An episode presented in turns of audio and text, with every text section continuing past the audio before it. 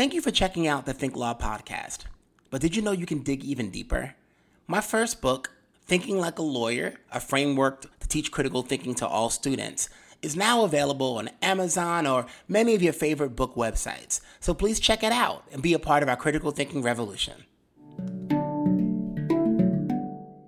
Welcome to the Think Law Podcast with Colin Seale, where we challenge you to imagine a world where critical thinking is no longer a luxury good and equip you with the powerful but practical tools to make that possible in our schools, in leadership, and in our homes.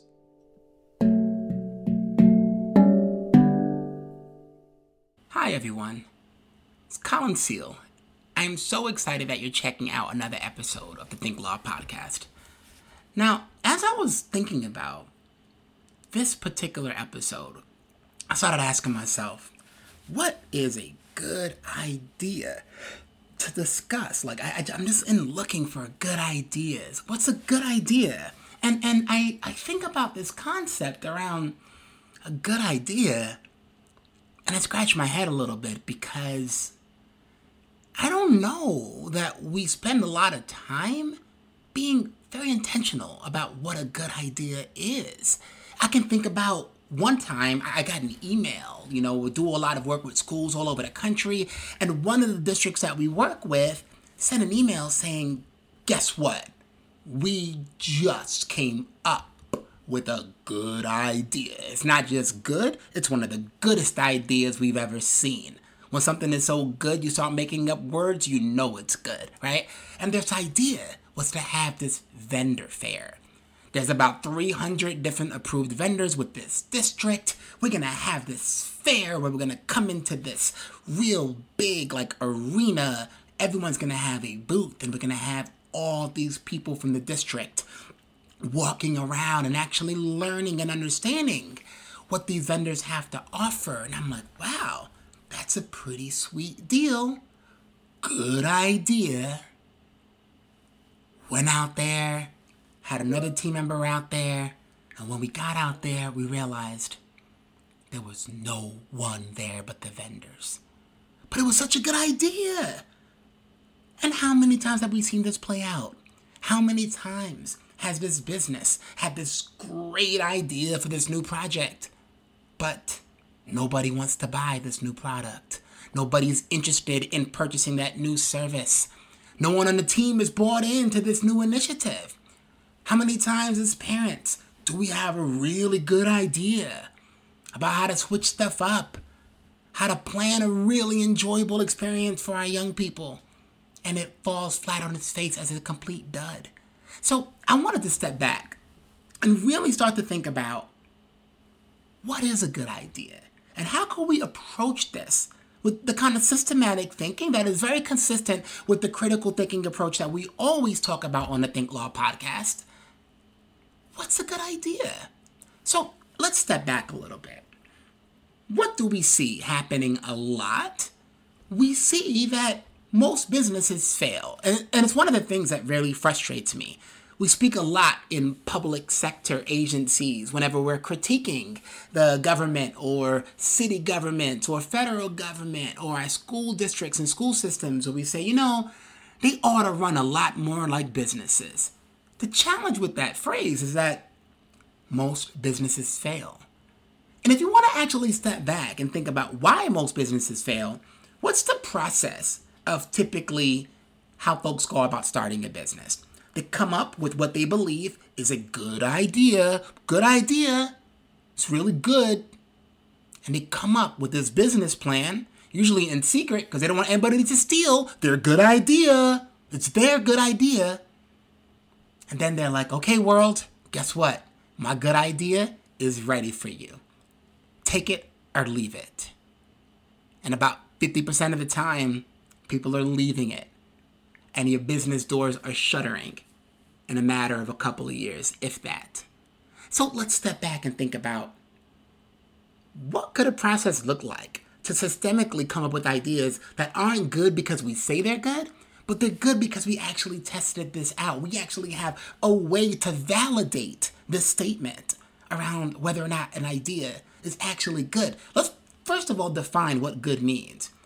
Good means that it gets the job done. Whatever that job is, this is the thing that's able to solve these problems. And when I talk about this idea of a good idea, there's three steps that I want to break down for you. The first step is figuring out a way to understand whether this idea is solving a problem that is worthwhile. And when I talk about a problem being worthwhile, it has to be not just important. There are a million important problems in the world. But think about something for a second. Whatever device that you use to make phone calls and surf the internet, like think about the phone that's in your hand. And understand that we've gotten to a point where you have believed, we are all pretty much convinced that life cannot continue without a very complicated device that I can hold in my hand that can cost anywhere between 750 and $1,000. At some point, this became a really urgent and important problem. Prior to this, we were perfectly okay having a little flip phone, a little Nokia where you could play that little snake game. Like, but somehow it became important and urgent. So let's think about this a lot of times when when I think about like how do we get to both important and urgent, we've got to do some investigating. We've got to actually ask some questions. So ThinkLaw was founded out of this desire to, to close the critical thinking gap that we see in education, that we see at home, that we see impacting the workforce at a time when we need critical thinking more than ever. But I can't just say that, hey, I've got this idea. It's a good idea. We're going to solve critical thinking problems using real life legal cases. No. I've got to make sure that, forget about the solution. I want to make sure that what I'm thinking about is actually the right problem. And it's the right problem if it's both important and urgent. If you're a principal of a school, if you're a school superintendent, what are you worried about? Chronic absenteeism, you're worried about someone shooting up the school. You're worried about the funding, the budgets, the test scores. These are the things that keep you up at night. I need to make sure that I understand how the critical thinking gap fits into your criteria. And what I started to recognize is critical thinking for the sake of critical thinking as a standalone wasn't really the issue.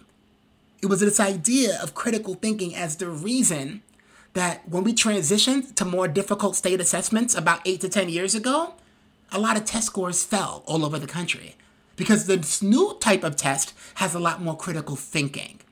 So it's not critical thinking in and of itself, it's critical thinking as a way to make sure that we do better on tests and that kids are able to assess at higher levels. It also turns out that a lot of schools that are struggling with school culture, with discipline issues, with bullying, well, critical thinking is a very smooth pathway to be able to improve interpersonal conflicts and give our kids a lot more conflict resolution skills and build this space where they're able to disagree without being disagreeable so there's less fights and less drama and less conflict. So I started recognizing, like, okay, I understand now that critical thinking in and of itself isn't necessarily important and urgent. It's important, but it becomes urgent once I tie it to one of those issues that you're losing sleep over.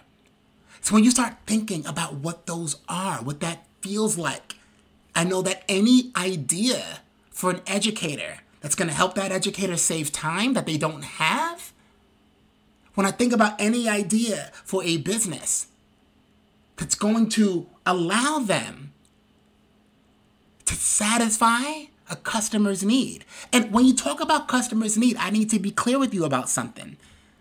The consumer isn't always going to be educated. Whether that consumer is your child and you're a parent, whether that consumer is a student and you're a teacher, or whether it's your typical consumer in the business world.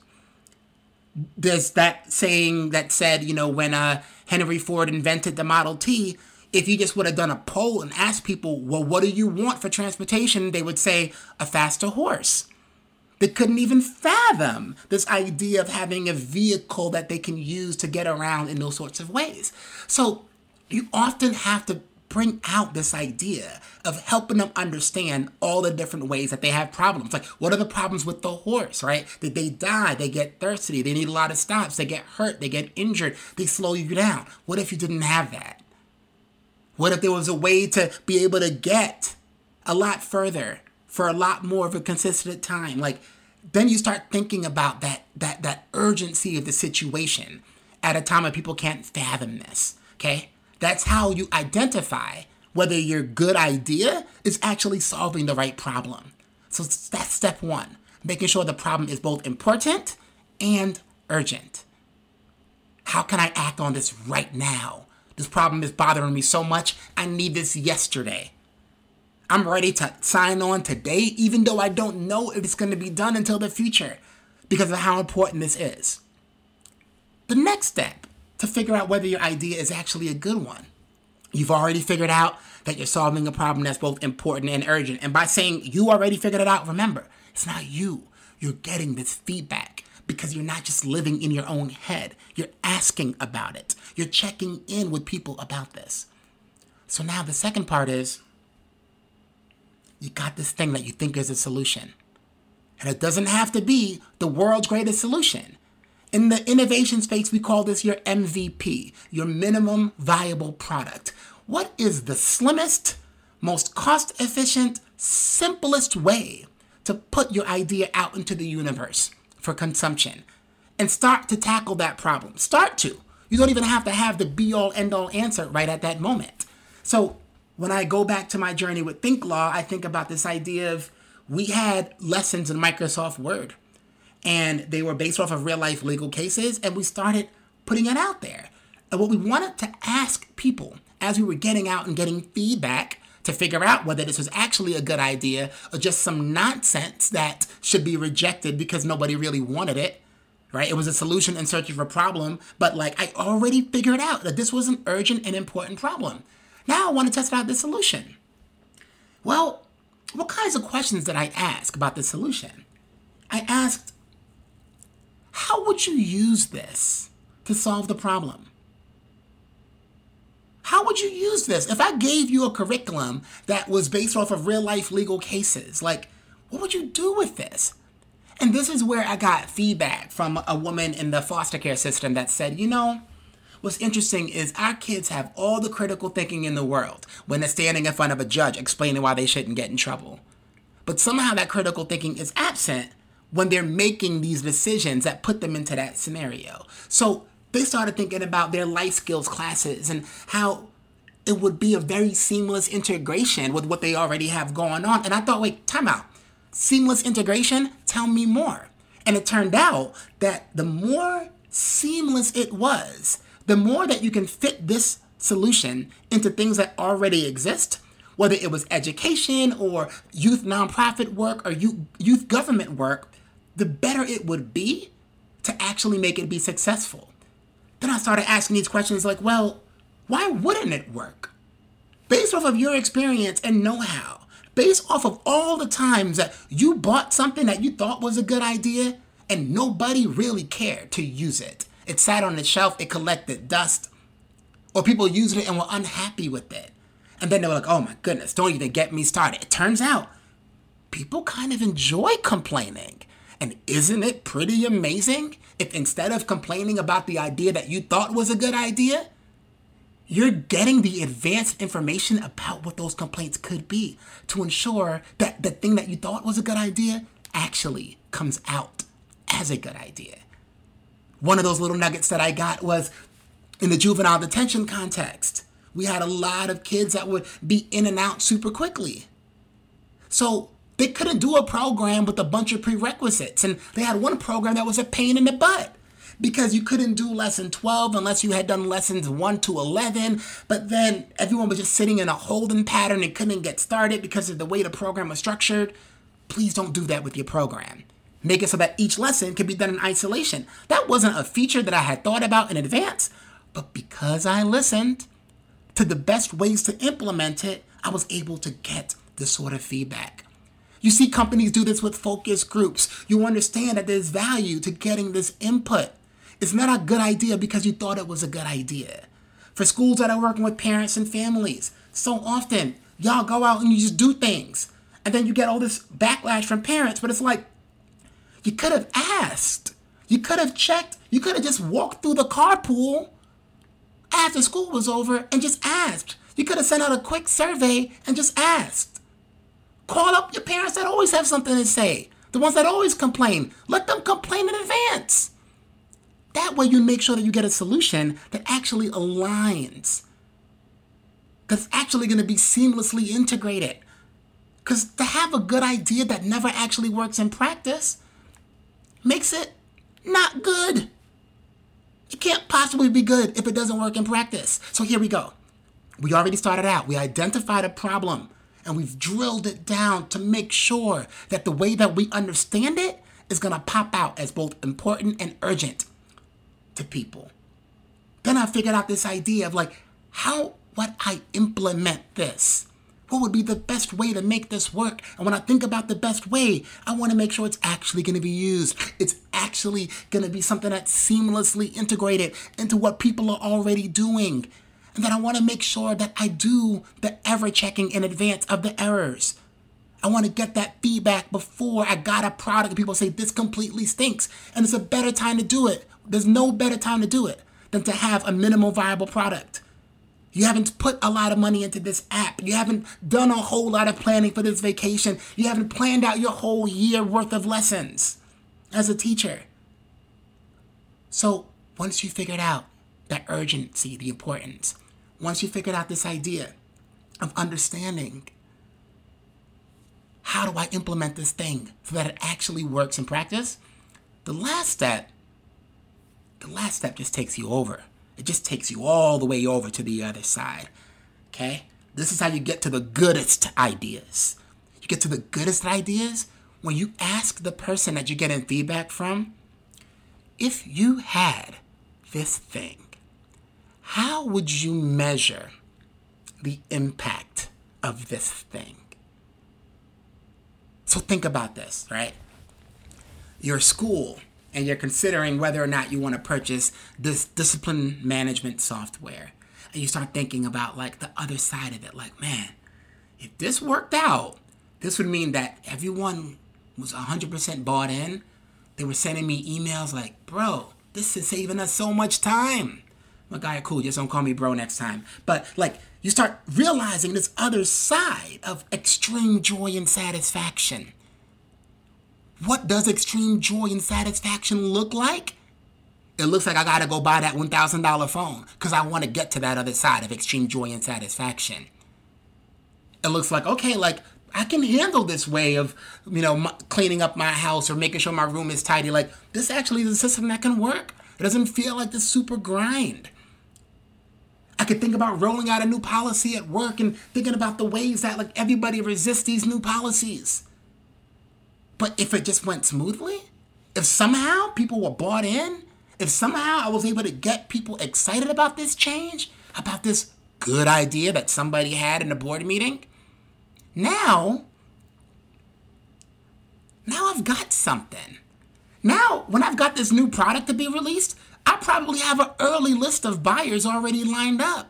I know the marketing language to use because I know what the urgent and important problem is. I know what the product features need to be to tell my designers because they can go put in these new features and prioritize these based off of what people wanted to see in the implementation. And then, more than anything, I'll be able to think about the kind of testimonials that are going to resonate with folks that are using this product, that are enjoying this new initiative. And we start thinking about this good idea and we now have rigor behind the process. We now have a way to get there that gets us out of that very misleading feeling of like, wow, this is a really great idea. This is why I'm not scared of sharing good ideas. I know that so few people will actually follow through with the execution. So, do me a favor. You have a good idea? Don't just say that it's good. Verify it. Go through the three step process of determining whether that idea was both urgent and important. Figuring out the best way for this idea to be implemented. And then move to the other side by asking that important question of if you adopted this good idea, how would you measure the impact? Does that sound like a good idea to you? I hope so. Thank you for listening to the Think Law Podcast. Please subscribe to the podcast by clicking on the subscribe option on whatever platform you're listening to. Thank you for helping us create a world where critical thinking is no longer a luxury good. To get the latest and greatest updates about our work, please join our mailing list by texting Think Law to 66866. Thank you so much for listening to the Think Law Podcast.